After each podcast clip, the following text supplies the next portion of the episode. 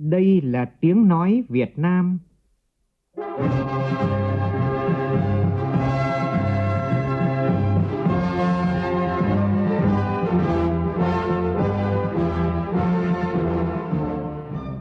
là tiếng nói Việt Nam, phát thanh từ Hà Nội, thủ đô nước Cộng hòa xã hội chủ nghĩa Việt Nam.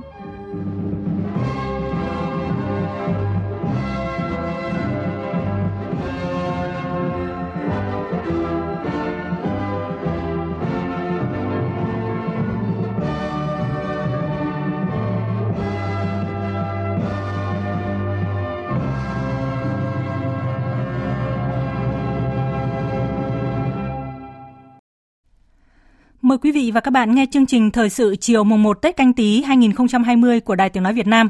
Chương trình có những nội dung chính sau đây.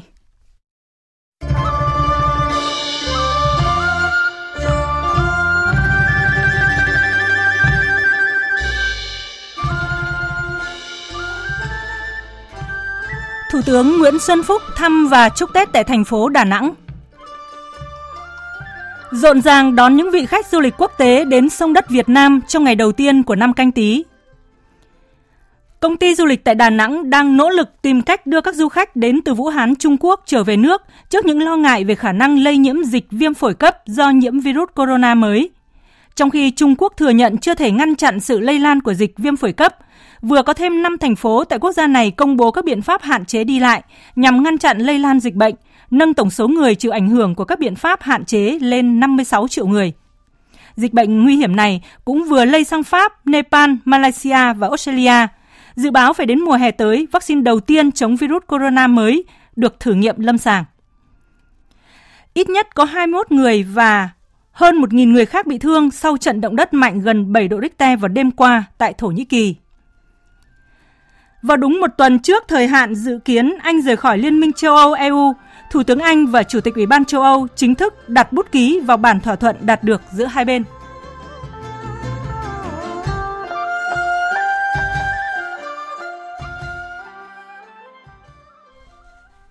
Thưa quý vị và các bạn, sáng nay Thủ tướng Nguyễn Xuân Phúc đã tới thăm và chúc Tết các lực lượng vũ trang thành phố Đà Nẵng, thăm và nói chuyện với lãnh đạo phường Thuận Phước, quận Hải Châu. Cùng đi có ông Huỳnh Đức Thơ, Chủ tịch Ủy ban nhân dân thành phố Đà Nẵng, Trung tướng Nguyễn Văn Sơn, Thứ trưởng Bộ Công an, Thiếu tướng Nguyễn Văn Phúc, Phó Tư lệnh Bộ đội Biên phòng. Phóng viên Thanh Hà tại miền Trung đưa tin. Phát biểu chúc Tết các lực lượng vũ trang thành phố Đà Nẵng, Thủ tướng Nguyễn Xuân Phúc biểu dương các lực lượng vũ trang thành phố đã thực hiện tốt nhiệm vụ bảo vệ an ninh chính trị, trật tự an toàn xã hội, đóng góp quan trọng vào kết quả thực hiện nhiệm vụ phát triển kinh tế xã hội địa phương. Thủ tướng thông báo với lực lượng vũ trang thành phố những thành tựu nổi bật của đất nước năm 2019. Theo Thủ tướng, năm qua, đất nước ta có sự chuyển mình mạnh mẽ toàn diện về kinh tế, xã hội, an ninh quốc phòng, đối ngoại, kinh tế tăng trưởng cao, đầu tư nước ngoài tăng lên, dự trữ ngoại hối tăng từ 20 tỷ đô la Mỹ đầu nhiệm kỳ, nay tăng lên 80 tỷ đô la Mỹ, nợ công giảm từ 68% xuống còn hơn 50%. Chỉ tiêu số đó giảm nghèo đạt kết quả, xây dựng nông thôn mới về trước hạn 2 năm. Trong điều kiện các thế lực thù địch chống phá Việt Nam bằng nhiều hình thức, nhưng tình hình an ninh chính trị, trật tự an toàn xã hội được giữ vững, theo Thủ tướng Nguyễn Xuân Phúc, năm canh tí 2020, thành phố Đà Nẵng là nơi tổ chức các hội nghị quan trọng trong khuôn khổ các hoạt động năm Việt Nam giữ chức Chủ tịch ASEAN. Các lực lượng vũ trang thành phố phải chủ động trong mọi tình huống, xứng đáng là lực lượng nòng cốt bảo vệ thành công các hội nghị. Năm 2020, năm canh tí này có nhiều sự kiện của đất nước. Thành phố Đà Nẵng của chúng ta phải hoàn thành toàn diện vượt mức kế hoạch nhà nước năm 2020 trên tinh thần là cao hơn tốt hơn, toàn diện hơn năm 2019. Thì cái này các đồng chí đóng góp rất là lớn. Và thứ hai, một cái sự kiện rất liên quan đến chúng ta, đó là ASEAN sẽ họp tại thành phố Đà Nẵng. Phiên thứ nhất bao gồm 10 người lẫn đứng đầu nhà nước của các nước ASEAN và một hội nghị quốc tế của 10 nước ASEAN với Netherlands và nhiều hoạt động khác tại ngay địa bàn của chúng ta. Có thể là hàng ngàn khách nước ngoài đã tham dự cái hội nghị quốc tế này và có nhiều hội nghị quan trọng của các bộ trưởng khác được tổ chức ở thành phố Đà Nẵng. Đó là một cái điều mà liên quan đến các đồng chí rất lớn. Cũng trong sáng nay, Thủ tướng Nguyễn Xuân Phúc đến thăm và chúc Tết tại quận ủy Hải Châu và phường Thuận Phước, quận Hải Châu.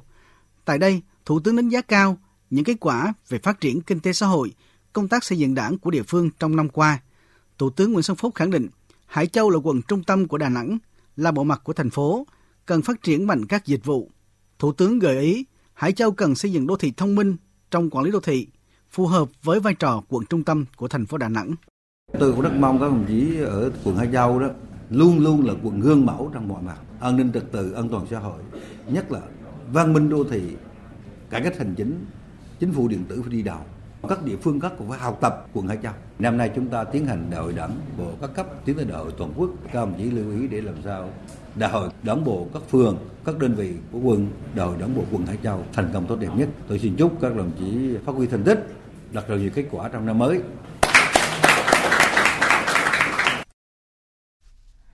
Trong không khí mừng Đảng, mừng Xuân canh tí, Đại sứ quán Việt Nam tại Ukraine phối hợp với trường phổ thông trung học mang tên Chủ tịch Hồ Chí Minh vừa tổ chức trọng thể lễ kỷ niệm 30 năm ngày ngôi trường được mang tên Chủ tịch Hồ Chí Minh, ngày 23 tháng 1 năm 1990 và tổ chức hội thảo Chủ tịch Hồ Chí Minh và 30 năm ngôi trường mang tên người tại Kiev, Ukraine.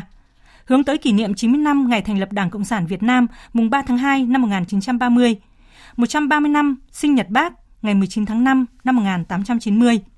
Đây cũng là một trong những hoạt động triển khai đề án tôn vinh Chủ tịch Hồ Chí Minh, anh hùng giải phóng dân tộc Việt Nam, nhà văn hóa kiệt xuất ở nước ngoài. Phóng viên Đài Tiếng Nói Việt Nam thường trú tại Liên bang Nga đưa tin. Hội thảo đã nghe 10 tham luận, trong tham luận có tiêu đề Chủ tịch Hồ Chí Minh, danh nhân văn hóa thế giới và 30 năm ngôi trường mang tên người tại Kiev, Ukraine. Đại sứ Nguyễn Anh Tuấn khẳng định đóng góp của Chủ tịch Hồ Chí Minh về văn hóa không chỉ ở phương diện lý luận mà còn tỏa sáng trong mỗi việc làm, từng cử chỉ, từng mối quan hệ với đồng bào, đồng chí và bạn bè quốc tế. Cái cốt lõi trong tư tưởng văn hóa Hồ Chí Minh là lòng yêu nước, thương dân, thương yêu con người, hết lòng phụng sự Tổ quốc, phục vụ nhân dân – người đề cao lý tưởng cứu nước, cứu dân, tổ quốc là trên hết, dân tộc là trên hết, không có gì quý hơn độc lập tự do. Chủ tịch Hồ Chí Minh là một người có tâm hồn và trí tuệ lớn lao và sự thật người đã từng là một nhà thơ, một nhà báo và một nhà giáo. Bà hiệu trưởng Larissa Sunga trong tham luận với tiêu đề Thành tựu và triển vọng của trường Hồ Chí Minh đã khẳng định từ tình cảm với Chủ tịch Hồ Chí Minh lấy tên người đặt cho trường, đây thực sự không những là một cơ duyên và là niềm vinh dự của nhà trường mà còn thể hiện khát khao và hoài bão lớn lao của nhà trường trong sự nghiệp giáo dục và đào tạo theo tư tưởng của Chủ tịch Hồ Chí Minh. Giờ đây, trường Hồ Chí Minh ở Kiev, Ukraine đã trở thành một điểm sáng của tình hữu nghị giữa nhân dân hai nước Ukraine, Việt Nam nhà trường luôn cố gắng để xứng đáng với Chủ tịch Hồ Chí Minh, anh hùng giải phóng dân tộc, danh nhân văn hóa thế giới, đồng thời tạo nên một địa chỉ tin cậy cho cộng đồng người Việt Nam trong khu vực gửi gắm con em đến học ở trường, góp phần vun đắp cho tình đoàn kết giữa hai dân tộc Ukraine, Việt Nam. Đại diện cho Bộ Ngoại giao Ukraine, ông Dmitry Isachenko ca ngợi Hồ Chí Minh là một người anh hùng rất đáng trân trọng như các anh hùng dân tộc khác trong thế kỷ 20 như Nelson Mandela, Fidel Castro, những tư tưởng của lãnh tụ Hồ Chí Minh đã mang lại thành quả to lớn trong các lĩnh vực đời sống, kinh tế và văn hóa cho nhân dân Việt Nam và nhân dân thế giới. Đặc biệt với việc kế thừa chính sách và đường lối ngoại giao đúng đắn của Chủ tịch Hồ Chí Minh, nên chính phủ Việt Nam hiện nay đã rất thành công trong việc phát triển đất nước, nâng cao uy tín và vị thế của đất nước trên trường quốc tế. Ukraine luôn mong muốn không ngừng nâng cao hiệu quả và tăng cường hợp tác với Việt Nam. Thưa quý vị và các bạn, sáng nay cảng tàu quốc tế Tuần Châu rộn ràng tiếng chống lân cùng với những khúc nhạc xuân ấm áp đón chào những đoàn khách quốc tế đầu tiên sông đất du lịch năm mới canh tí 2020. Ông Nguyễn Xuân Ký, Bí thư tỉnh ủy, Chủ tịch Hội đồng Nhân dân tỉnh Quảng Ninh đã tặng những bó hoa tươi thắm và lì xì cho những vị khách đầu tiên mang may mắn cho ngành du lịch Quảng Ninh. Phóng viên Vũ Miền, thường trú tại khu vực Đông Bắc phản ánh. Dù trời mưa nặng hạt, nhưng sáng nay, cảng quốc tế Tuần Châu vẫn lộng lẫy, rộn ràng với tiếng chống lân đón chào bốn đoàn khách với gần 60 khách du lịch đến từ Pháp, Nhật Bản và Đài Loan Trung Quốc. Đây là những vị khách quốc tế đầu tiên sông đất du lịch Quảng Ninh. Bà Trần Nguyệt Liên, du khách đến từ thị trấn Đài Trung, Đài Loan Trung Quốc, vui vẻ nói: ngay khi ở khách sạn thì chúng tôi đã được chào đón bằng những tiếng chống lân. Đến đây thì lại càng bất ngờ vì được à, tặng quà ngay trong ngày mùng 1 Tết. Ở Đài Loan, ờ, Trung Quốc thì cũng đón Tết cổ truyền như Việt Nam, nhưng mà chúng tôi vẫn quyết định chọn Vịnh Hạ Long để cả nhà có được những ờ, trải nghiệm thú vị tại di sản thiên nhiên thế giới này. Ờ, chúng tôi được đón tiếp rất là nồng hậu như đang tận hưởng Tết ở nhà vậy và rất là đầm ấm. Đón những vị khách sông đất du lịch là hoạt động thường niên của tỉnh Quảng Ninh nhằm tri ân những vị khách dành tình cảm cho những điểm đến ở Quảng Ninh. Ông Nguyễn Xuân Ký, Bí thư tỉnh ủy, Chủ tịch Hội đồng nhân dân tỉnh Quảng Ninh đã gửi lời chúc mừng năm mới tốt đẹp nhất đến những vị khách quốc tế. Ngày Tết cổ truyền được đón những người bạn ở phương xa đến với mảnh đất này. Chính là những điều may mắn. Và các bạn đến với chúng tôi trong ngày này, các bạn cũng nhận được rất nhiều sự may mắn với tất cả sự yêu mến của mình. Và trong niềm vui mừng, hạnh phúc, chúng tôi xin gửi tới tất cả quý vị những lời chúc mừng năm mới tốt đẹp nhất. Chúc sức khỏe, hạnh phúc và thành công chúc quý vị có một chuyến tham quan thật ấn tượng và đặc biệt là Quảng Ninh của chúng tôi, Hạ Long của chúng tôi sẽ làm hết sức mình để mang đến cho quý vị sự trải nghiệm tốt nhất. Theo đại diện Cảng Quốc tế Tuần Châu, dự kiến hôm nay sẽ có khoảng 10.000 lượt khách qua cảng, chủ yếu là khách đến từ thị trường Đài Loan, Trung Quốc, Hàn Quốc, Nhật Bản, Canada, Pháp. Cũng trong sáng nay, chuyến bay mang số hiệu VJ230 của hãng hàng không Vietjet Air chở theo 120 hành khách sẽ hạ cánh xuống sân bay quốc tế Vân Đồn. Những du khách này sẽ được miễn phí vé tham quan khu di tích danh thắng Yên Tử và Vịnh Hạ Long. Cũng trong sáng nay, Sở Du lịch thành phố Đà Nẵng và hãng hàng không quốc gia Việt Nam, Vietnam Airlines phối hợp chào đón chuyến bay đầu tiên đến thành phố Đà Nẵng trong năm canh tí 2020. Chuyến bay mang số hiệu VN110 do Vietnam Airlines khai thác từ thành phố Hồ Chí Minh đáp xuống sân bay Đà Nẵng lúc 7 giờ 20 phút, chở hơn 120 hành khách. Chào mừng chuyến bay đặc biệt trong dịp Xuân Canh tí, lãnh đạo các cơ quan đơn vị đã trao tặng quà lưu niệm cho toàn bộ hành khách trên chuyến bay. Đặc biệt, ba vị khách may mắn đã nhận được phần quà là vé máy bay khứ hồi của Vietnam Airlines, trong đó gồm một vé hạng thương gia hành trình quốc tế bất kỳ và hai vé hạng phổ thông hành trình nội địa bất kỳ. Mùng 1 Tết Nguyên đán canh tí, công ty Kho Vận và Cẩm Phả sáng nay đã tổ chức bốc rót những tấn than đầu tiên của năm 2020. Tin cho hay. Hơn 45.000 tấn than cám đã được công ty kho vận và cảng Cẩm Phả rót xuống tàu Việt Thuận Sky. Số than này sẽ được vận chuyển cung cấp cho công ty trách nhiệm hữu hạn điện lực Vĩnh Tân. Việc đón tàu sông cảng Cẩm Phả và rót những tấn than tiêu thụ đầu tiên trong năm mới làm hoạt động văn hóa thường niên, có ý nghĩa mở đầu cho mùa tiêu thụ than thắng lợi và một năm sản xuất bội thu của Tập đoàn Công nghiệp Than khoáng sản Việt Nam. Đây là động lực để cả tập đoàn hoàn thành kế hoạch sản xuất tiêu thụ than trong năm 2020 ngay từ những ngày đầu tiên. Nhân dịp đón xuân 2020, ông Ngô Hoàng Ngân, Phó Bí thư Thường trực tỉnh ủy Quảng Ninh đã gửi lời chúc cán bộ, công nhân, lao động ngành than và các đơn vị thành viên của Tập đoàn Công nghiệp Than khoáng sản Việt Nam một năm sản xuất an toàn, gặt hái nhiều thành công, tiếp tục đóng góp cho sự phát triển của tỉnh Quảng Ninh. Thưa quý vị, thưa các bạn, Cảng Hải Phòng đã lọt vào top 20 cảng biển lớn nhất thế giới. Kinh tế biển của Hải Phòng đã góp phần vào tốc độ tăng trưởng kinh tế của thành phố trong năm qua đạt 16,5%, cao nhất từ trước đến nay, gấp 2,4 lần bình quân chung cả nước. Chỉ với những khái quát như vậy, chúng ta có thể thấy sự phát triển năng động, hiệu quả của các dịch vụ cảng biển, kinh tế biển của Hải Phòng. Có thể hình dung nhịp sống sôi động, tấp nập của thành phố cảng. Phóng viên Thanh Nga thường trú tại khu vực Đông Bắc, mời quý vị và các bạn cùng đón mùa xuân trên các bến cảng Hải Phòng.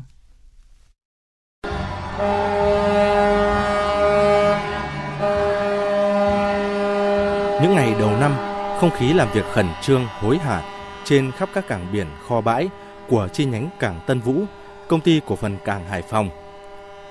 Những container liên tục được xếp dỡ theo những chuyến tàu vượt đại dương mang sắc xuân của Việt Nam đến với bạn bè Nam Châu.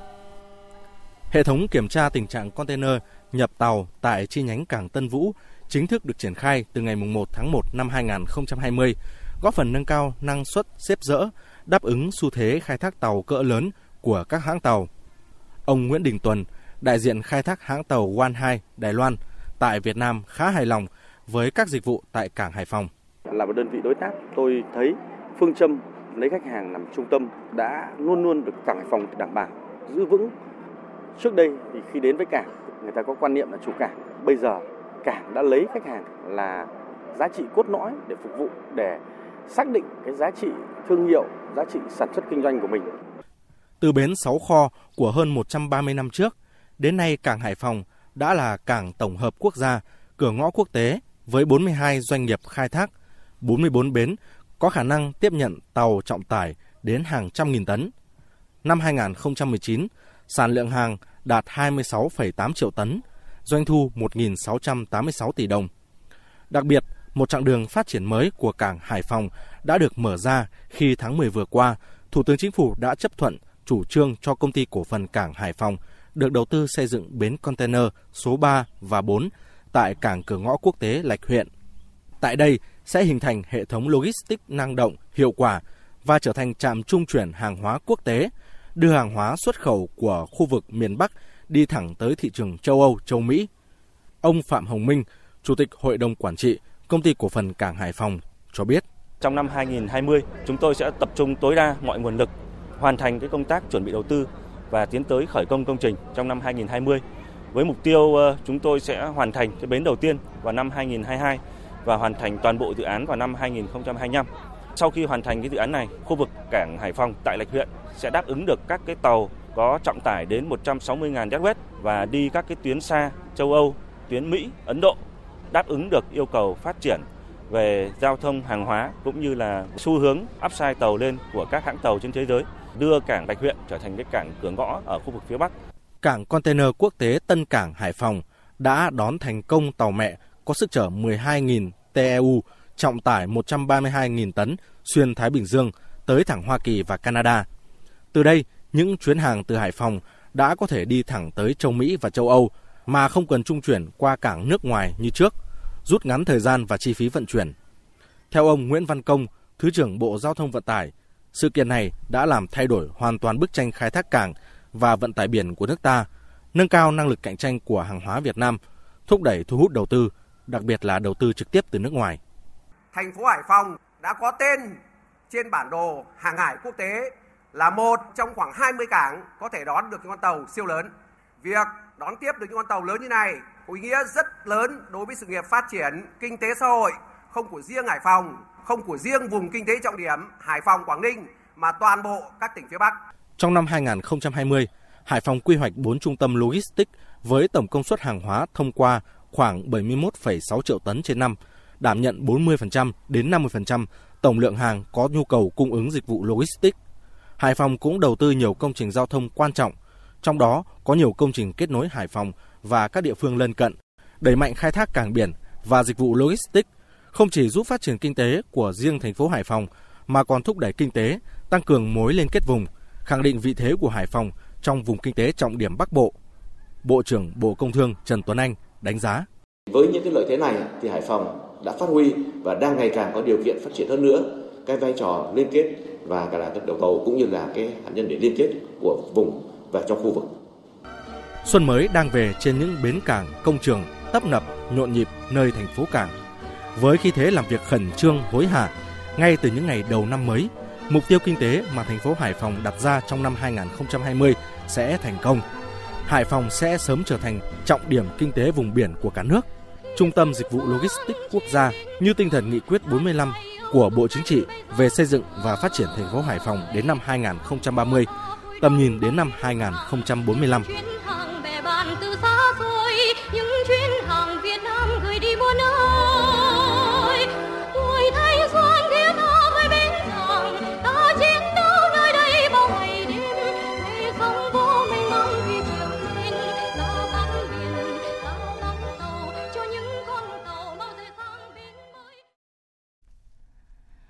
Hôm nay tại khu di tích lịch sử quốc gia Đền Hùng, người dân tỉnh Phú Thọ và du khách thập phương đã nô nức đi lễ Đền Hùng để tri ân công đức tổ tiên và cầu một năm mới an lành trong năm canh tí 2020.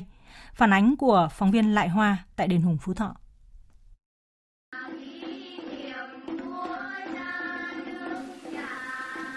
Sáng mùng 1 Tết, tiếng trống, tiếng chiêng ngân vang và hương khói lan tỏa khắp núi Nghĩa Lĩnh. Trong tiết trời mưa xuân, từng dòng người vẫn nối đuôi nhau hướng về đỉnh núi Nghĩa Lĩnh để dâng lễ cầu an, tưởng nhớ các vua hùng đã có công dựng nước. Ông Tạ Hải Long ở Thụy Vân, thành phố Việt Trì, tỉnh Phú Thọ cho biết.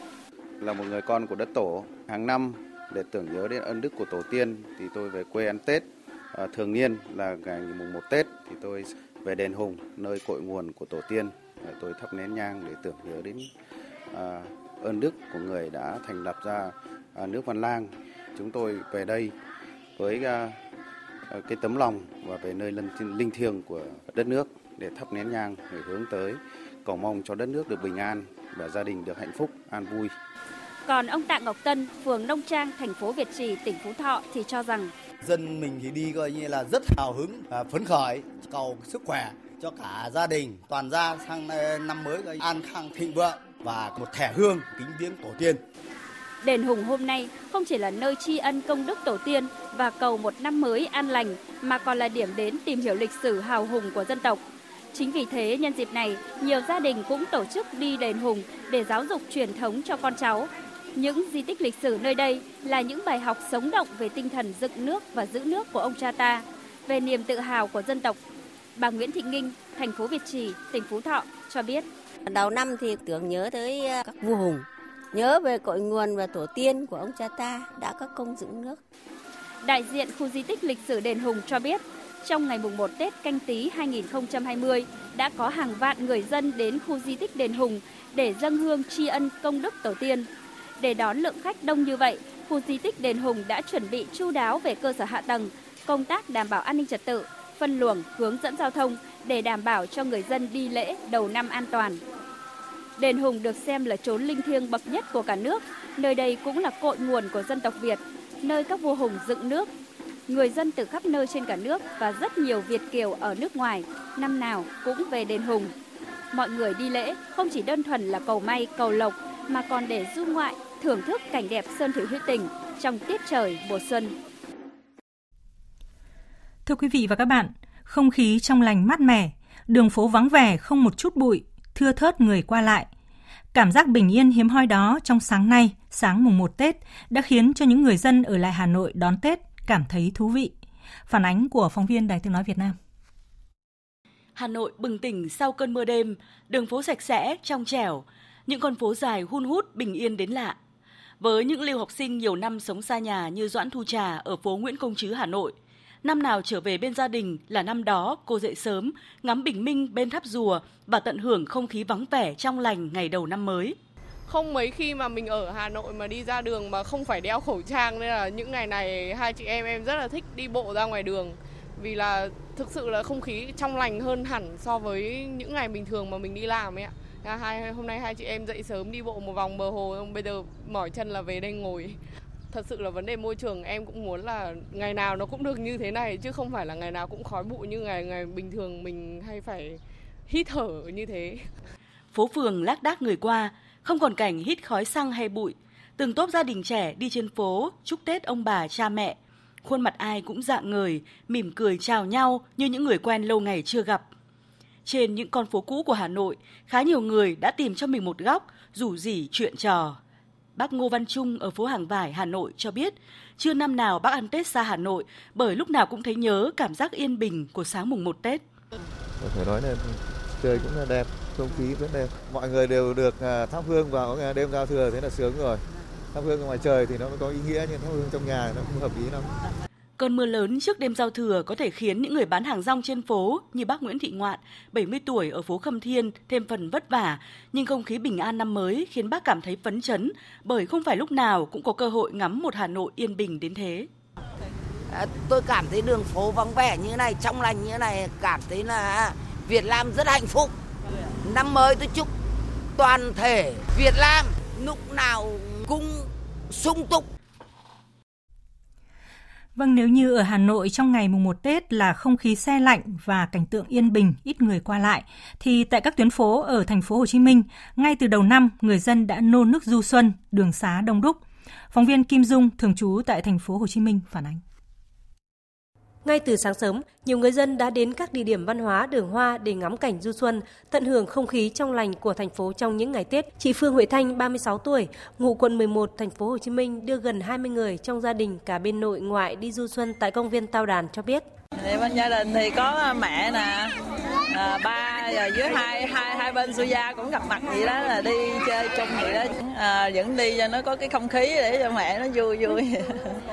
Mẹ chồng thì à, cũng tám mấy rồi đó. Đức xíu mới đi chùa đi ra công viên trước tại sợ đông á.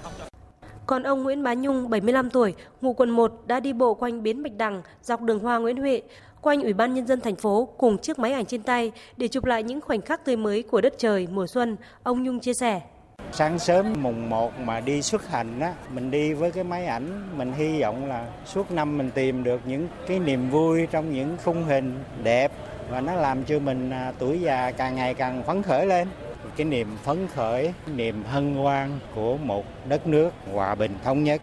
Mặc dù trời rất nắng nhưng lượng người đổ về thưởng lãm du xuân càng đông tại các địa điểm vui chơi như đường hoa Nguyễn Huệ, hội hoa xuân Tao Đàn. Không khí xuân trên đường hoa thêm rộn ràng khi có một số người hóa thân thành chú chuột, Doraemon cùng chụp hình làm trò với khách.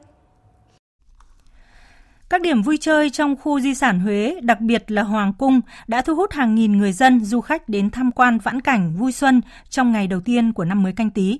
Phản ánh của phóng viên Lê Hiếu, thường trú tại miền Trung. Rất đông người dân và du khách tham quan cổ đô Huế. Thời tiết ở Huế ấm áp nên lượng khách tăng cao so với dự kiến. Tại Đại Nội, chật kín du khách trong nước và khách quốc tế đến tham quan vạn cảnh.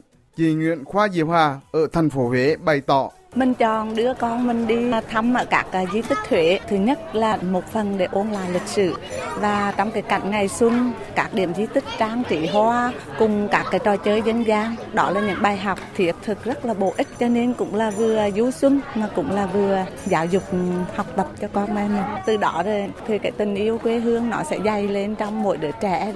Trung tâm Bảo tồn Di tích Cổ đô Huế tổ chức nhiều chương trình nghệ thuật đặc sắc như trình diễn thư pháp, các trò chơi cung đình, dân gian, trình diễn lân sư rồng tại Điện Thoại Hòa, lễ đổi gác tại Ngò Môn phục vụ người dân và du khách. Trong 3 ngày Tết, khu di sản Huế miễn vé tham quan đối với du khách người Việt Nam. Ông Võ Lê Nhật, Giám đốc Trung tâm Bảo tồn Di tích của đô Huế cho biết. Riêng khu Đại Nội sẽ có những à, cái lễ đổi gác ngay tại à, Ngò Môn, cái lễ thiết triều tại à, Điện Thái Hòa các hoạt động tại Nhật Thành Lâu rồi à, công viên thọ công trường xanh đều sẽ được tổ chức trong cái dịp Tết Nguyên đán năm nay với mục tiêu cao nhất là phục vụ à, khách tham quan du lịch và chúng tôi muốn khách đến tham quan trong dịp Huế này sẽ thấy một bầu không khí à, đón Tết của Hoàng cung xưa. Trong những ngày Tết Nguyên đán Canh Tý, ngoài các điểm di tích, người dân và du khách cũng đổ xô đến các công viên hai bên bờ sông Hương thưởng thức không khí xuân tại cầu gỗ lim trên dòng sông Hương. Người dân và du khách tập trung thưởng ngoạn vui xuân Dọc hai bờ sông Hương, nhiều hoạt động lễ hội văn hóa, văn nghệ thể dục thể thao mang đậm bản sắc văn hóa dân tộc. Các đơn vị du lịch cũng tập trung khai thác tour du lịch mang đậm nét văn hóa truyền thống của Huế, trong đó điểm nhấn là trải nghiệm đón Tết Huế. Thưa quý vị và các bạn, à, năm canh tí này chúng ta đón một cái Tết nguyên đán với một hình thái thời tiết bất thường, mưa đá, mưa rào trải khắp các tỉnh phía Bắc và Bắc miền Trung – và sau đây, biên tập viên Hiền Lương sẽ chuyển tới quý vị và các bạn những thông tin thời tiết đáng chú ý. Thưa quý vị và các bạn, đến chiều nay thì không khí lạnh đã ảnh hưởng đến hầu hết các tỉnh phía Đông Bắc Bộ và dự báo chiều và đêm nay tức mùng 1 Tết, không khí lạnh sẽ tiếp tục ảnh hưởng đến các tỉnh Bắc Trung Bộ, một số nơi ở phía Tây Bắc Bộ và Trung Trung Bộ. Do ảnh hưởng của không khí lạnh kết hợp với ảnh hưởng của hội tụ gió trên mực từ 3.000 đến 5.000 m nên trong chiều tối và đêm nay, ở phía Đông Bắc Bộ và các tỉnh Bắc Trung Bộ có mưa, mưa vừa, có nơi mưa to và rông. Các tỉnh từ Quảng Bình đến Thừa Thiên Huế có mưa, mưa rào rải rác.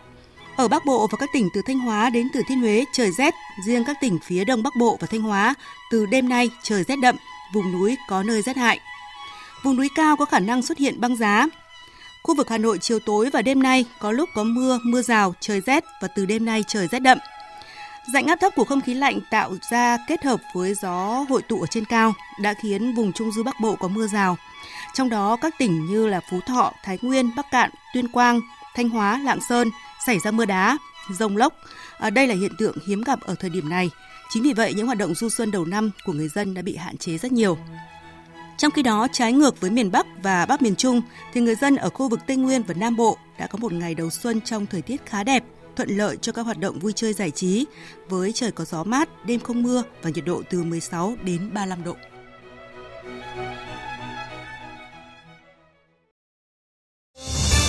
Thời sự VOV nhanh, tin cậy, hấp dẫn.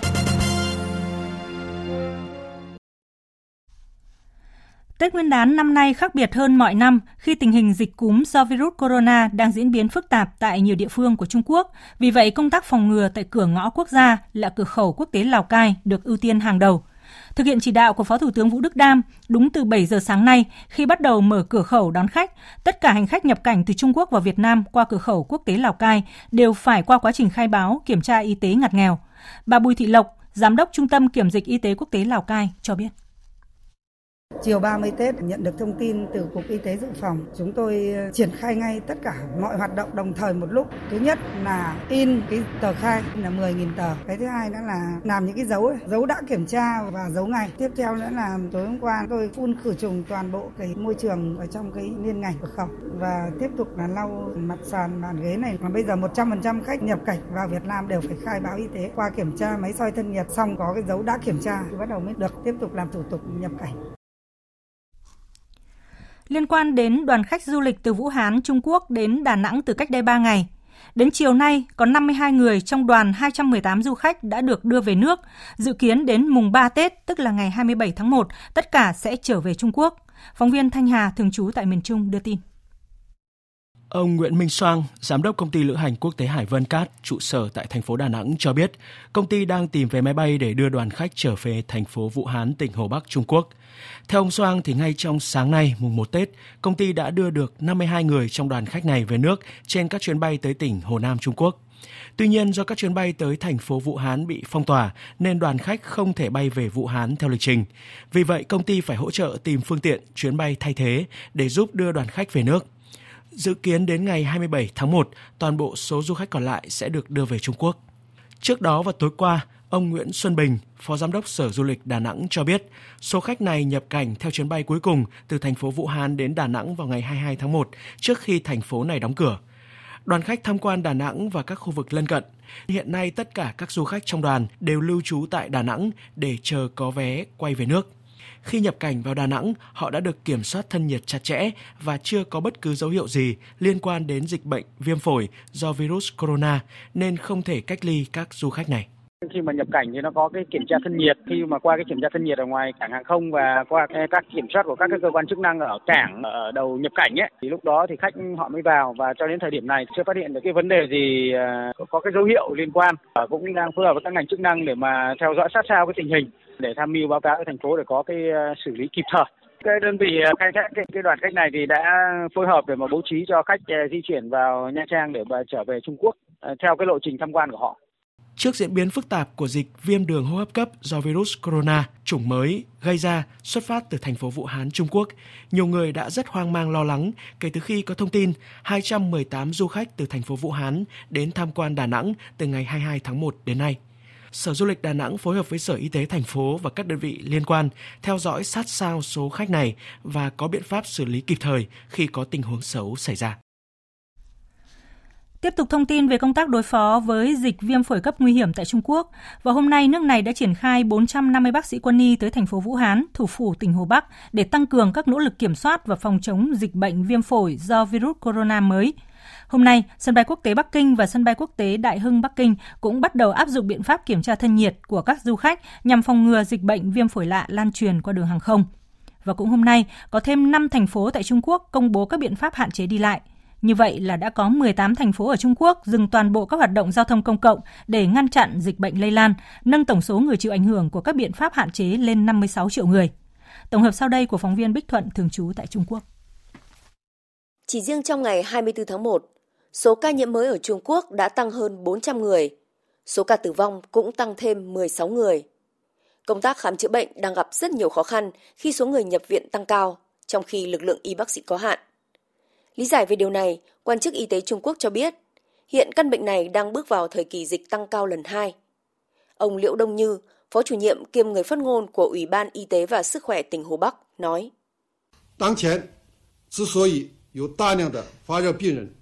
Hiện nay đang là thời điểm bùng phát các loại bệnh về đường hô hấp, thời kỳ cao điểm của cúm mùa, đồng thời viêm phổi do virus corona chủng mới cũng bước vào thời kỳ dịch tăng cao lần 2.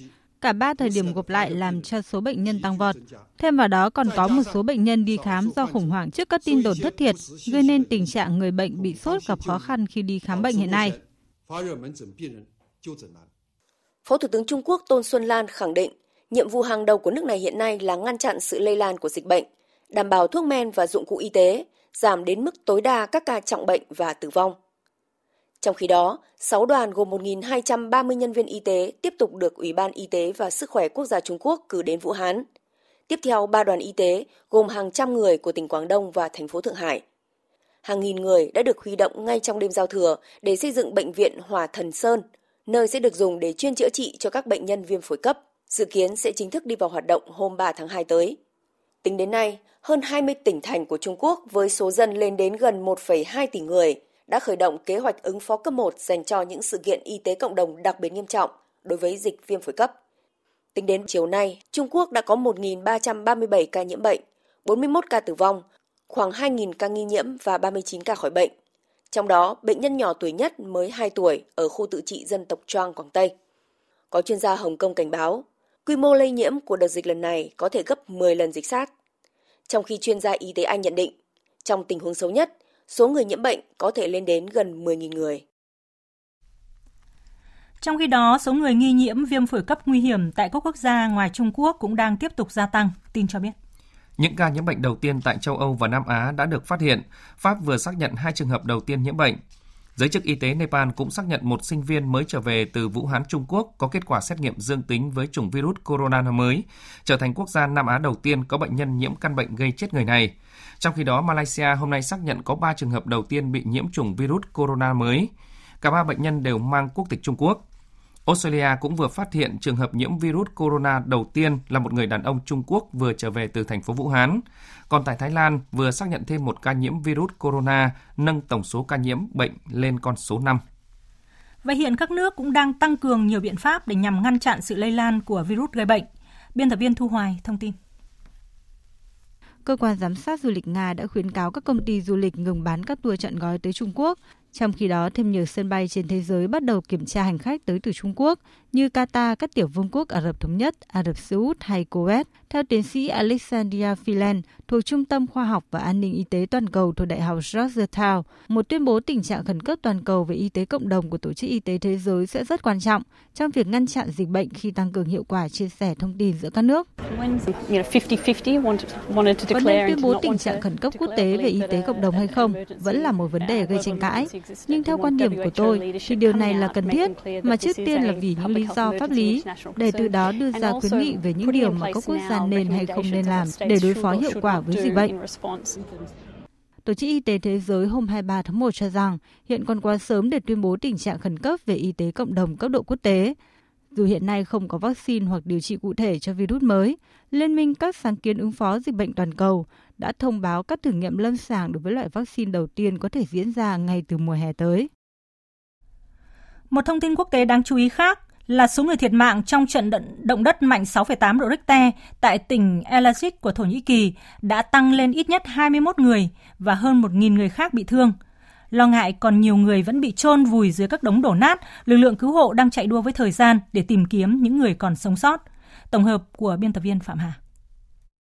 Theo Bộ Tình trạng Khẩn cấp và Thiên tai Thổ Nhĩ Kỳ, 17 người thiệt mạng tại tỉnh Elazig trong khi thêm 4 người khác thiệt mạng tại tỉnh lân cận Malaysia.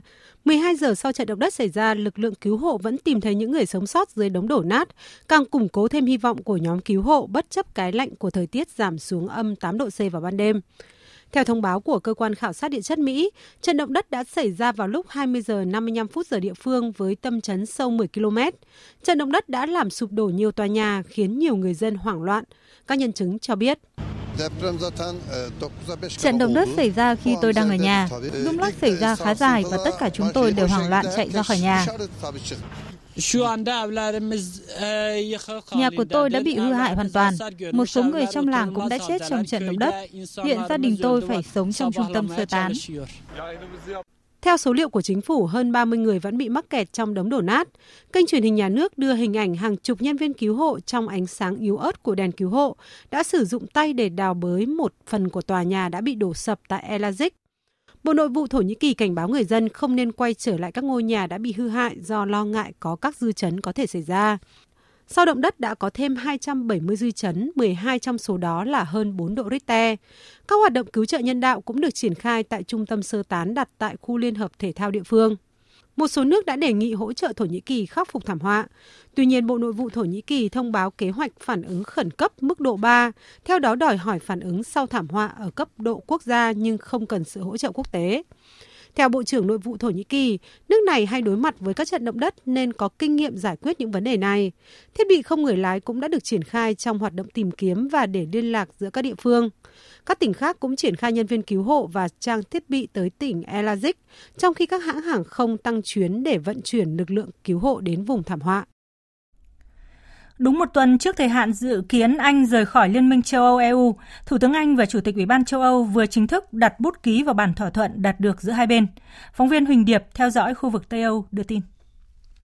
Thông báo trên mạng xã hội cá nhân, Thủ tướng Anh Boris Johnson cho biết ngày 24 tháng 1, ông đã chính thức ký thỏa thuận để Anh rời EU vào ngày 31 tháng 1 tới. Ông Boris Johnson cũng chào mừng một chương mới trong lịch sử của nước Anh sẽ mở ra. Cũng trong ngày 24 tháng 1, trước khi Thủ tướng Anh đặt bút ký, Chủ tịch Ủy ban châu Âu bà Ursula von der Leyen cũng đã đại diện cho châu Âu ký vào văn bản này. Thỏa thuận Brexit đã được Hai viện Anh thông qua hôm 9 tháng 1, được Thượng viện Anh phê chuẩn cách đây ít hôm và cũng đã được Nữ hoàng Anh chính thức công bố vào ngày 22 tháng 1. Về phía châu Âu, sau khi Chủ tịch Ủy ban châu Âu ký thỏa thuận, Nghị viện châu Âu dự kiến sẽ xem xét và phê chuẩn thỏa thuận này vào thứ Tư tuần tới. Sau đó, đại diện các quốc gia thành viên EU sẽ ra văn bản thông qua thỏa thuận. Đây cũng sẽ là bước cuối cùng trong tiến trình đưa Anh rời khỏi EU sau 47 năm tồn tại trong khối. Sau ngày 31 tháng 1 tới, Anh và EU sẽ trải qua thời kỳ quá độ. Trong một thời gian này, hai bên sẽ đàm phán về mối quan hệ trong tương lai, đặc biệt là một hiệp định thương mại tự do giữa hai bên. Trong suốt quá trình quá độ, nước Anh vẫn sẽ phải áp dụng các quy định của EU, trong đó có cả nghĩa vụ tài chính, nhưng không tham gia vào các quyết định chung của khối.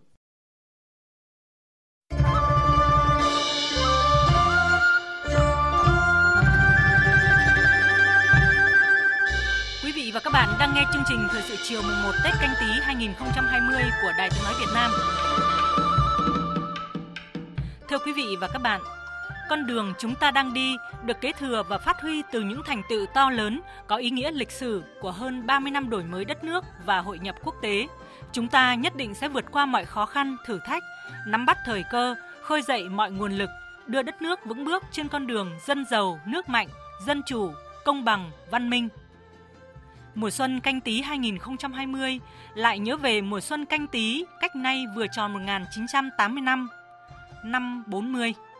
Trước sóng gió trời mây sông hát của đất lĩnh Nam, bà Trưng Trắc đã hùng hồn tuyên bố một xin rửa sạch nước thù, hai xin dựng lại nghiệp xưa họ Hùng. Nghiệp xưa họ Hùng trong thời đại Hồ Chí Minh ngày càng được xây đắp cao dày, vững vàng và dạng dỡ.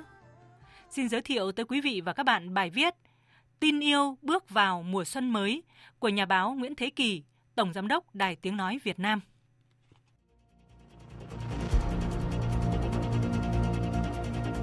Chúng ta vừa đi qua năm 2019, một năm mà thế giới và khu vực có nhiều biến động đa chiều, phức tạp và dữ dội. Chủ nghĩa dân tộc cực đoan, chủ nghĩa bá quyền, cương quyền phủ bóng đen lên mọi quan hệ chính trị, kinh tế, ngoại giao của thế giới. Nổi lên trong năm qua, kéo dài sang đến năm 2020 là cuộc chiến thương mại toàn diện quyết liệt và dai dẳng giữa Mỹ và Trung Quốc. Dù mới đây, hai bên đã đạt được thỏa thuận hạ nhiệt giai đoạn 1. Tuy nhiên, phía Mỹ tiếp tục cáo buộc Trung Quốc gian lận, lắt léo nhằm giành ưu thế tuyệt đối trong công nghệ. Còn Trung Quốc lại cáo buộc Mỹ đang cố kiềm chế sự phát triển của nước này. Cuộc chiến kéo dài nhất của Mỹ ở Afghanistan vẫn chưa có hồi kết. Triều Tiên vẫn không chịu từ bỏ vũ khí hạt nhân và tỏ rõ không dễ bị bắt nạt. Căng thẳng giữa Mỹ và Iran tiếp tục đổ thêm dầu vào lửa ngay những ngày đầu năm 2020 khi Mỹ cho máy bay không người lái sát hại vị tướng tài ba Soleimani của Iran. Mỹ tiếp tục gây sự và cấm vận Nga, gây sự với Trung Quốc, Syria, Cuba, Venezuela và cả với những đồng minh vốn thân cận với Mỹ như Thổ Nhĩ Kỳ, Liên minh châu Âu. Tình hình Biển Đông vẫn tiềm ẩn nguy cơ mâu thuẫn xung đột trước âm mưu hiện thực hóa đường lưỡi bò phi pháp và trắng trợn của Trung Quốc. Từ tháng 9 năm 2019 đến nay, đại họa cháy rừng ở Úc, nhất là ở hai bang New South Wales và Victoria, đã làm 24 người bị thiệt mạng, hàng nghìn người bị thương, thiêu dụi gần 6 triệu hecta rừng, thảm sát gần nửa tỷ cá thể động vật. Ở cách đó không xa, đất nước Indonesia ngập chìm trong mưa lụt. Nước này đã phải tính đến việc rời thủ đô đến vùng đất khác. Ngay ở đất nước ta, hậu quả của biến đổi khí hậu nước biển dâng đã hiện hiện một cách đáng lo ngại ở Hà Nội, thành phố Hồ Chí Minh, Cần Thơ, Phú Quốc, đặc biệt là đồng bằng sông Cửu Long. Tình hình vừa nêu trên đã tác động sâu sắc và toàn diện đến nhiều quốc gia, vùng lãnh thổ, các tổ chức, các định chế tài chính, làm cho nền kinh tế và thương mại toàn cầu suy giảm gặp nhiều khó khăn. Trong bối cảnh đó, bằng bước đi phù hợp, sáng tạo, bản lĩnh, kinh tế nước ta tiếp tục có bước tăng trưởng nhanh. GDP tăng 7,02%, cao hơn mức kế hoạch mà Quốc hội giao là 6,6 đến 6,8%, đưa Việt Nam vào nhóm nước có mức tăng trưởng cao nhất trong khu vực và thế giới. Quy mô GDP của nước ta lên khoảng 266 tỷ đô la Mỹ, mức bình quân đầu người đạt gần 2.800 đô la. Chất lượng tăng trưởng được cải thiện rõ rệt, kinh tế vĩ mô tiếp tục ổn định, lạm phát được kiểm soát ở mức dưới 3%, thấp hơn mức Quốc hội đề ra. Đầu tư xã hội, năng lực sản xuất kinh doanh tăng mạnh. Các cân đối lớn của nền kinh tế cơ bản được bảo đảm, kỷ luật kỷ cương tài chính ngân sách nhà nước được tăng cường, bộ chi ngân sách ở mức 3,4% GDP, thấp hơn mức kế hoạch 3,6%. Tỷ lệ nợ công so với GDP giảm mạnh xuống mức 56% và ngày càng thấp hơn mức trần do Quốc hội quy định 65%. Thị trường tiền tệ ổn định, cán cân thanh toán quốc tế được cải thiện, dự trữ ngoại hối tiếp tục tăng cao, đạt gần 80 tỷ đô la Mỹ. Tổng kim ngạch xuất nhập khẩu lần đầu tiên đạt mốc 517 tỷ đô la, trong đó, xuất khẩu đạt mức 263 tỷ đô la, tăng 8% so với năm 2018, xuất siêu hơn 10 tỷ đô la.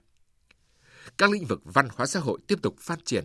Chúng ta đã làm tốt hơn chính sách đối với người có công, bảo đảm an sinh xã hội, tạo việc làm, giảm nghèo bền vững. Tỷ lệ hộ nghèo theo chuẩn mới giảm xuống còn khoảng 4%, thấp hơn 1% so với năm 2018. Tỷ lệ bao phủ bảo hiểm y tế đạt trên 90%, hơn 54% số xã đạt chuẩn nông thôn mới. Công tác đào tạo nghề, giải quyết việc làm tiếp tục được đẩy mạnh, năng suất lao động được cải thiện, tỷ lệ thất nghiệp khu vực thành thị giảm, cơ cấu lao động chuyển dịch theo hướng tích cực.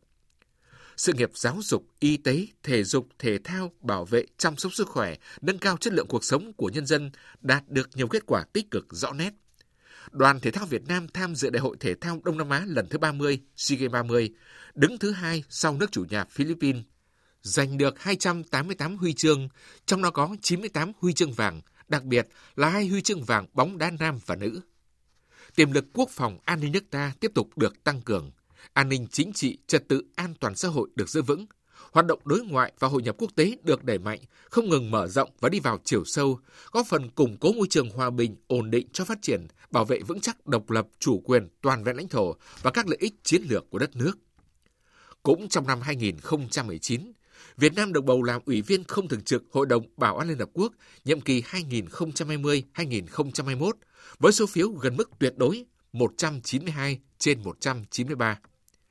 Chúng ta đã tổ chức chu đáo an toàn tuyệt đối cuộc gặp cấp cao Mỹ-Triều lần thứ hai, được dư luận quốc tế đánh giá rất cao, làm tăng thêm uy tín vị thế của ta trên trường quốc tế. Công tác xây dựng chỉnh đốn đảng và hệ thống chính trị tiếp tục được đẩy mạnh và tăng cường – việc phòng chống tham nhũng, lãng phí, tiêu cực, quan liêu đi vào thực chất, mạnh mẽ, quyết liệt, hiệu quả. Đảng ta đã ban hành và lãnh đạo chỉ đạo tổ chức thực hiện nhiều nghị quyết, kết luận, chỉ thị quan trọng về lĩnh vực then chốt này, đặc biệt là quy định của Bộ Chính trị về kiểm soát quyền lực trong công tác cán bộ, chống chạy chức chạy quyền. Nhiều vụ án kinh tế, án tham nhũng, nhất là các vụ án lớn nghiêm trọng, tiếp tục được phát hiện, điều tra, tiến hành khởi tố, truy tố, xét xử nghiêm minh, được cán bộ, đảng viên và nhân dân đồng tình ủng hộ. Việc thanh tra kiểm tra các dự án gang thép Thái Nguyên, khu đô thị mới Thủ Thiêm và một số dự án khác, tập trung điều tra vụ công ty Nhật Cường, các vụ án trọng điểm, đưa ra xét xử vụ án Mobile Phone mua 95% cổ phần của công ty AVG với hai bị cáo nguyên là Ủy viên Trung ương Đảng, nguyên Bộ trưởng Bộ Thông tin và Truyền thông. Đầu năm 2020 là xét xử tiếp vụ án Phan Văn Anh Vũ và một số bị cáo nguyên là lãnh đạo thành phố Đà Nẵng, thành phố Hồ Chí Minh là những minh chứng thuyết phục cho điều vừa nêu. Những nỗ lực và thành tựu mà đất nước ta đạt được trong năm qua là rất đáng ghi nhận, vui và tự hào. Đó là tiền đề quan trọng để chúng ta bước tiếp năm cuối cùng hết sức quan trọng của kế hoạch phát triển kinh tế xã hội 5 năm 2016-2021 và chiến lược phát triển kinh tế xã hội 10 năm 2011-2021. Tuy nhiên, đồng chí Tổng Bí thư, Chủ tịch nước Nguyễn Phú Trọng đã ân cần nhắc nhở. Tuyệt nhiên không chủ quan thỏa mãn với những kết quả thành tích đã đạt được, vì đất nước vẫn còn nhiều khó khăn thách thức. tăng trưởng chưa tương xứng với tiềm năng, chất lượng còn thấp, sức ép lạm phát còn lớn, tính tự chủ của nền kinh tế chưa đáp ứng được yêu cầu của thời kỳ mới. Kinh tế nhà nước, nhất là doanh nghiệp nhà nước, hoạt động hiệu quả còn thấp, đang gặp nhiều khó khăn ách tắc. Kinh tế tư nhân, kinh tế có vốn đầu tư trực tiếp nước ngoài phát triển nhanh nhưng chưa thật sự lành mạnh và bền vững. Công tác quản lý nhà nước về kinh tế xã hội, bảo đảm an ninh chính trị, trật tự an toàn xã hội, bảo vệ tài nguyên môi trường còn nhiều bất cập gây bức xúc xã hội. Đấu tranh bảo vệ chủ quyền quốc gia, toàn vẹn lãnh thổ còn nhiều khó khăn, thách thức. Năng lực xây dựng thể chế chính sách còn hạn chế, chất lượng xây dựng và thực thi luật pháp chính sách còn bất cập, kỷ luật kỳ cương còn nhiều lòng lẻo. Những thay đổi thời tiết, khí hậu, nguy cơ nước biển dâng và mặn xâm nhập, ô nhiễm không khí, ô nhiễm môi trường đã và đang đe dọa nghiêm trọng đất nước ta. Xuân canh tí đang về, là nhớ về mùa xuân canh tí cách nay vừa tròn 1980 năm, năm 40. Trước sóng gió trời mây sông hát của đất lĩnh Nam, bà Trưng Chắc đã hùng hồn tuyên bố một xin rửa sạch nước thù, hai xin dựng lại nghiệp xưa họ Hùng. Nghiệp xưa họ Hùng trong thời đại Hồ Chí Minh ngày càng được xây đắp cao dày, vững vàng, rạng rỡ. Xuân canh tí 2020 đang đến với nhiều sự kiện trọng đại. Kỷ niệm 90 năm ngày thành lập Đảng Cộng sản Việt Nam, 90 năm ngày thành lập Mặt trận Tổ quốc Việt Nam, năm tiến hành tổ chức Đại hội Đảng bộ các cấp, tiến tới Đại hội đại biểu toàn quốc lần thứ 13 của Đảng. 75 năm Quốc khánh nước Cộng hòa xã chủ nghĩa Việt Nam, 130 năm ngày sinh Chủ tịch Hồ Chí Minh, 45 năm giải phóng miền Nam thống nhất đất nước, năm Việt Nam thực hiện vai trò Chủ tịch ASEAN, Chủ tịch Đại hội đồng Liên nghị viện ASEAN IPA 41 và Ủy viên không thường trực Hội đồng Bảo an Liên Hợp Quốc nhiệm kỳ 2020-2021. Để hoàn thành và hoàn thành vượt mức các mục tiêu nhiệm vụ phát triển đất nước năm 2020, Chúng ta cần tiếp tục củng cố tăng cường nền tảng kinh tế vĩ mô, kiểm soát lạm phát, nâng cao năng lực nội tại và tính tự chủ của nền kinh tế. Tập trung cải thiện môi trường đầu tư kinh doanh, thúc đẩy tăng trưởng nhanh, bền vững, thực chất đi vào chiều sâu. Tạo chuyển biến mạnh hơn trong thực hiện các đột phá chiến lược, cơ cấu lại nền kinh tế gắn với đổi mới mô hình tăng trưởng, nâng cao năng suất, chất lượng, hiệu quả và sức cạnh tranh của nền kinh tế. Tăng cường quản lý tài nguyên, bảo vệ môi trường, phòng chống ứng phó hiệu quả với thiên tai và biến đổi khí hậu, tập trung khắc phục những hạn chế yếu kém tồn động từ nhiều năm trước của nền kinh tế một cách căn cơ, bài bản, quyết liệt. Khẩn trương ra soát, sửa đổi, bổ sung, hoàn thiện và tổ chức thực hiện thật nghiêm, thật tốt luật pháp chính sách để tháo gỡ khó khăn cho hoạt động sản xuất kinh doanh của toàn dân, nhất là các doanh nghiệp thuộc các thành phần kinh tế đẩy nhanh tiến độ giải ngân vốn đầu tư công, xây dựng các dự án công trình trọng điểm quốc gia, xử lý có kết quả các công trình dự án lớn chậm tiến độ, thua lỗ kéo dài, các ngân hàng thương mại mua bắt buộc và các ngân hàng thương mại yếu kém. Quan tâm và có những chính sách, biện pháp cụ thể thiết thực để phát triển văn hóa xã hội, xây dựng con người, nâng cao đời sống vật chất tinh thần của nhân dân, chăm lo đời sống người có công với cách mạng, xây dựng nông thôn mới, giải quyết việc làm, giảm nghèo bền vững, ưu tiên bố trí nguồn lực thực hiện các đề án chính sách đối với đồng bào dân tộc thiểu số và miền núi, tích cực triển khai các nghị quyết trung ương về cải cách chính sách tiền lương, bảo hiểm xã hội, giáo dục đào tạo, khoa học công nghệ, y tế, dân số. Nâng cao hiệu quả các thiết chế văn hóa, nhất là các khu công nghiệp, khu đô thị mới, bảo tồn phát huy các giá trị di sản văn hóa tốt đẹp, thực hiện tốt cuộc vận động toàn dân đoàn kết xây dựng nông thôn mới và đô thị văn minh, chính sách dân tộc, tôn giáo tiếp tục củng cố tăng cường tiềm lực quốc phòng an ninh, giữ vững ổn định chính trị trật tự an toàn xã hội, nâng cao hiệu quả công tác đối ngoại và hội nhập quốc tế, giữ vững môi trường hòa bình, ổn định để phát triển, nắm chắc, đánh giá, dự báo nhanh, sát, đúng tình hình, nhất là về Biển Đông, biên giới, chủ động kịp thời ứng phó với các tình huống phức tạp, bảo vệ vững chắc độc lập chủ quyền toàn vẹn lãnh thổ của đất nước tiếp tục thực hiện nghiêm túc nghị quyết Trung ương 4 khóa 11 và khóa 12 về tăng cường xây dựng chỉnh đốn đảng, ngăn chặn đẩy lùi sự suy thoái về tư tưởng chính trị, đạo đức lối sống, những biểu hiện tự diễn biến, tự chuyển hóa, gắn với việc học tập và làm theo tư tưởng đạo đức phong cách Hồ Chí Minh. Triển khai thực hiện nghị quyết Trung ương 6 khóa 12 về tiếp tục đổi mới, sắp xếp tổ chức bộ máy tinh gọn, hoạt động hiệu lực hiệu quả, đổi mới hệ thống tổ chức và quản lý, nâng cao chất lượng và hiệu quả hoạt động của các đơn vị sự nghiệp công lập, làm tốt hơn nữa công tác cán bộ để lựa chọn bố trí những cán bộ thật sự có đức, có tài, liêm chính, tâm huyết, thật sự vì nước, vì dân, vào các vị trí lãnh đạo của bộ máy đảng nhà nước. Kiên quyết đấu tranh, loại bỏ những người tham nhũng hư hỏng, chống mọi biểu hiện chạy chức chạy quyền cục bộ bản vị. Có cơ chế chính sách khuyến khích bảo vệ những người dám nghĩ, dám làm, dám chịu trách nhiệm.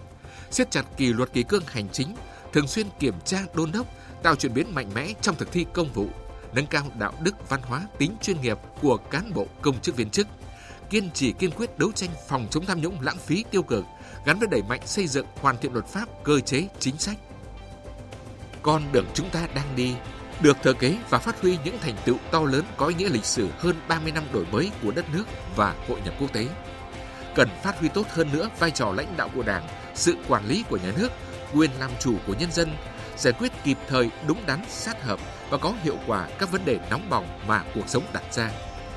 Chúng ta nhất định sẽ vượt qua mọi khó khăn, thử thách, nắm bắt thời cơ, khơi dậy mọi nguồn lực, đưa đất nước vững bước trên con đường dân giàu, nước mạnh, dân chủ, công bằng, văn minh.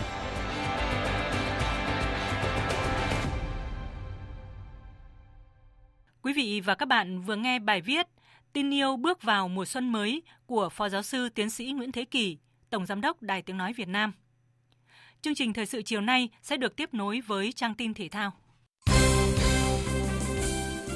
Sau hơn 3 ngày nghỉ Tết Nguyên đán canh tí 2020, tối mai thầy trò huấn luyện viên đội tuyển Futsal Việt Nam Phạm Minh Giang sẽ hội quân trở lại để bước vào buổi tập khai xuân vào ngày 27 tháng 1 tức mùng 3 Tết. Đội tuyển Futsal Việt Nam sẽ có thêm 2 tuần nữa để tập luyện trước khi rút gọn danh sách cuối cùng xuống còn 18 cầu thủ trong chuyến tập huấn tại Tây Ban Nha. Tại đây, đội sẽ có 3 trận giao hữu cọ sát nhằm ra soát lực lượng thử nghiệm đội hình, lối chơi trước khi chuyển thẳng sang Turkmenistan vào ngày 21 tháng 2 để tham dự vòng chung kết Futsal châu Á 2020. Tại giải đấu này, đội tuyển Futsal Việt Nam rơi ở bảng đầu với các đối thủ gồm chủ nhà Turkmenistan, Tajikistan và Oman. Theo điều lệ giải, các đội bóng sẽ thi đấu vòng tròn một lượt ở mỗi bảng để chọn ra hai vị trí đầu tiên tiến vào tứ kết. Bốn đội thắng tại tứ kết sẽ đi tiếp vào bán kết, đồng thời sở hữu 4 trong tổng số 5 vé dành cho khu vực châu Á tham dự vòng chung kết FIFA Futsal World Cup 2021. Bốn đội thua tại tứ kết sẽ phân cặp đá chéo, hai đội thắng tiếp tục thi đấu với nhau để cạnh tranh suất thứ năm còn lại. Còn đội tuyển bóng đá nữ Việt Nam cũng sẽ hội quân vào ngày mùng 3 Tết để chuẩn bị sang Hàn Quốc dự vòng loại thứ ba Olympic Tokyo 2020 diễn ra từ ngày mùng 3 đến ngày mùng 9 tháng 2 tại Hàn Quốc. Dù không có nhiều thời gian bên cạnh gia đình trong dịp Tết Nguyên đán, nhưng theo Tuyết Dung, toàn đội vẫn sẽ quyết tâm hết mình để hướng tới mục tiêu đem vinh quang về cho Tổ quốc. Ừ, đúng là cái thời gian cái năm nay năm 2019 thì à, cái lịch thi đấu ở câu lạc bộ với đội tuyển nó rất là dày đặc. Thực sự là chị em cũng có đôi lúc là cũng rất là oải. Cái giải này thì nó cũng gần cận kề tết rồi thì đúng là cái không khí háo hức của tất cả à, người dân ấy cũng làm cho mọi người cũng rất là háo hức cũng muốn trở về nhà. Nhưng mà trên vai mình còn cái nhiệm vụ thiêng liêng hơn. Dự báo thời tiết. Phía Tây Bắc Bộ đêm có mưa, mưa rào rải rác, ngày có mưa vài nơi, gió nhẹ, trời rét, có nơi rét đậm rét hại. Vùng núi cao có khả năng xuất hiện băng giá, nhiệt độ từ 11 đến 27 độ. Phía Đông Bắc Bộ đêm có mưa, mưa rào rải rác, ngày có mưa vài nơi, gió Đông Bắc cấp 2, cấp 3, vùng ven biển cấp 3, cấp 4. Trời rét đậm, có nơi rét hại, vùng núi cao có khả năng xuất hiện băng giá, nhiệt độ từ 11 đến 17 độ. Các tỉnh từ Thanh Hóa đến Thừa Thiên Huế có mưa, mưa rào rải rác, gió Bắc đến Tây Bắc cấp 2, cấp 3, trời rét, riêng Thanh Hóa trời rét đậm. Nhiệt độ từ 13 đến 24 độ. Các tỉnh ven biển từ Đà Nẵng đến Bình Thuận ngày nắng, đêm có mưa rào vài nơi, gió Đông Bắc cấp 2, cấp 3, nhiệt độ từ 20 đến 31 độ. Tây Nguyên và Nam Bộ ngày nắng, đêm không mưa, gió đông cấp 2, cấp 3, nhiệt độ từ 16 đến 32 độ. Khu vực Hà Nội đêm có mưa, mưa rào rải rác, ngày có mưa vài nơi, gió đông bắc cấp 2, cấp 3, trời rét đậm, nhiệt độ từ 12 đến 17 độ. Dự báo thời tiết biển, Bắc Vịnh Bắc Bộ và Nam Vịnh Bắc Bộ có mưa, mưa rào và có nơi có rông, tầm nhìn xa trên 10 km, giảm xuống từ 4 đến 10 km trong mưa, gió Đông Bắc cấp 6, có lúc cấp 7, giật cấp 8, biển động mạnh. Vùng biển từ Quảng Trị đến Quảng Ngãi có mưa vài nơi, tầm nhìn xa trên 10 km, gió Đông Nam đến Đông cấp 3, cấp 4, ngày chuyển gió Đông Bắc cấp 4. Vùng biển từ Bình Định đến Ninh Thuận, từ Cà Mau đến Kiên Giang có mưa vài nơi, tầm nhìn xa trên 10 km, gió Đông Bắc cấp 3, cấp 4.